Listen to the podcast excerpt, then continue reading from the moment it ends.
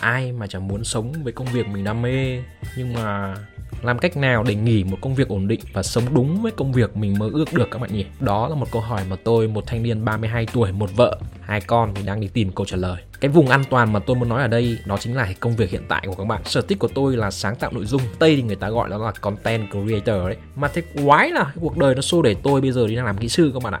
Thực ra ấy, tôi mới chỉ khám phá ra cái sở thích của mình ấy, thì hai ba năm nay thôi. Cái thời xưa đi học ấy thì làm gì biết sáng tạo nội dung là cái gì? Ở mà cũng không hẳn. Cái thời sinh viên ấy cũng có laptop có thể truy cập internet. Ở cái thời 2010 2011 ấy, cái thời mà tôi đang làm sinh viên ấy mà biết một chút là re-up YouTube hoặc là chạy Facebook ad ấy. Ôi bây giờ cuộc đời tôi nó khác nhiều lắm rồi. Nghĩ mấy thấm không hiểu cái thời sinh viên mình dành thời gian làm cái quần què gì mà lúc đi làm ấy thì như một tờ giấy trắng cái gì cũng phải học lại từ đầu. Hỏi công việc hiện tại của tôi bây giờ là gì á? Ôi nhiều lắm.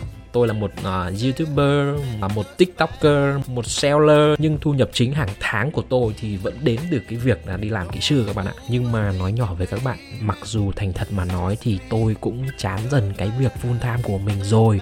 Nó cứ lặp đi lặp lại không có một cái tính chất sáng tạo nào. Nhưng mà năm nay thì vẫn chưa dám nộp đơn xin nghỉ việc. Cái thời buổi kinh tế khó khăn nhất là trong năm 2023 này. Có một cái công việc ổn định là mơ ước của rất nhiều người rồi. Vậy thì trước khi trả lời câu hỏi này bạn phải định nghĩa giúp tôi chính xác công việc đam mê của bạn là gì. Như trước đây ấy, xem youtube ấy. Ờ, mình thấy anh em kiếm tiền YouTube dễ quá Kiếm cả mấy nghìn đô một tháng. Tìm hiểu thấy cũng say mê lắm Nhưng mà bắt tay vào làm chỉ được một thời gian thôi các bạn ạ. À, thì đó không phải là đam mê nhá đó là fomo. Quay trở lại với câu hỏi làm thế nào để thoát ra vùng an toàn sống đúng với công việc mình yêu thích và đam mê. Theo mình thì cái câu trả lời đúng nhất cho cái câu hỏi này thì phải là tùy hoàn cảnh của các bạn. Nếu bạn là người tự chủ được tài chính thì câu trả lời rất là easy rồi. Đơn giản là lúc đó thì bạn làm gì chứ được, miễn là cái đam mê của bạn không vi phạm pháp luật là được. Nhưng nếu bạn vẫn chưa làm chủ được tài chính, vẫn phải nuôi vợ và con và là thu nhập chính của gia đình như mình ấy. Rồi nghỉ công việc ổn định hiện tại và theo đuổi đam mê ấy suôn sẻ thì không sao nhưng mà thất bại á vợ con bạn thì biết lấy gì mà ăn. Cho nên là ấy, đừng để một cái bộ phim hoặc là một cuốn sách hay nói về cái truyền cảm hứng kiểu như là bạn chỉ có một cái cuộc đời để sống vậy nên hãy sống một cuộc sống của chính mình.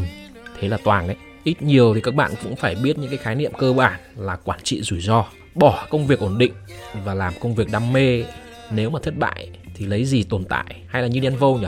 Cùng lắm thì mình về quê mình nuôi cá và trồng thêm rau. Nên là mình rất đồng ý với quan điểm nếu các bạn muốn làm việc lớn hoặc làm việc vì đam mê ấy thì tốt nhất là đừng nên lấy vợ sớm. Sau khi lập gia đình và có hai nhóc rồi ấy, thì tất cả những cái quyết định của mình đều có cái sự an toàn ở trong đó. Nên là thành ra ấy, mình vẫn chưa gọi là thinking out box được. Mình có thể chịu đói chịu khổ ấy nhưng mà vợ con mình thì không thể đói được. Theo mình thì có một cái cách định lượng để có thể quyết định là bạn có thể nghỉ một công việc ổn định để theo đuổi cái công việc mình đam mê hay không. Đó là cái công việc đam mê hiện tại của bạn ấy đang tạo ra thu nhập hàng tháng và đủ hai điều kiện như sau. Điều kiện một trả đủ các chi phí cố định như là hóa đơn tiền điện này, hóa đơn tiền nước này, tiền hóa đơn internet này, tiền học của con, rồi tiền ăn uống sinh hoạt hàng tháng này thì đấy gọi là chi phí cố định. Hai là phải dư ra một khoảng là 20% tổng chi phí cố định thì lúc đó bạn có thể nghĩ đến cái việc là thay đổi công việc mơ ước của mình. Ok, bây giờ mình lấy một cái ví dụ cụ thể như sau này. Giả sử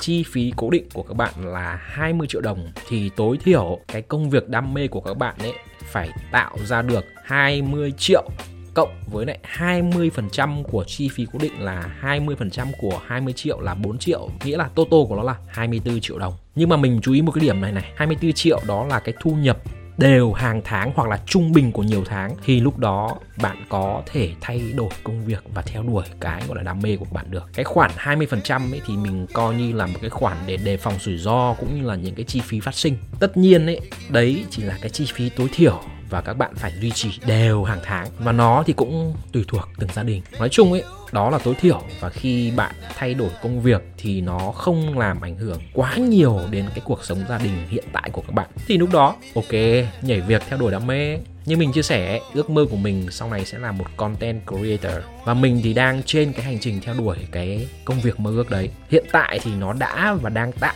ra cái thu nhập hàng tháng cho mình, nhưng mà mình chưa đạt được cái ngưỡng của cái công thức mà mình vừa chia sẻ cho các bạn. Cho nên là mình chưa dám theo đuổi đam mê được các bạn ạ. Ok, thì à, một chút chia sẻ của mình về cái chủ đề là khi nào thì nên nghỉ một công việc ổn định. Để theo đuổi một công việc yêu thích và đam mê đến đây là hết. Thì ở tập tiếp theo thì mình sẽ chia sẻ một chút về cái công việc freelancer đầu tiên của mình.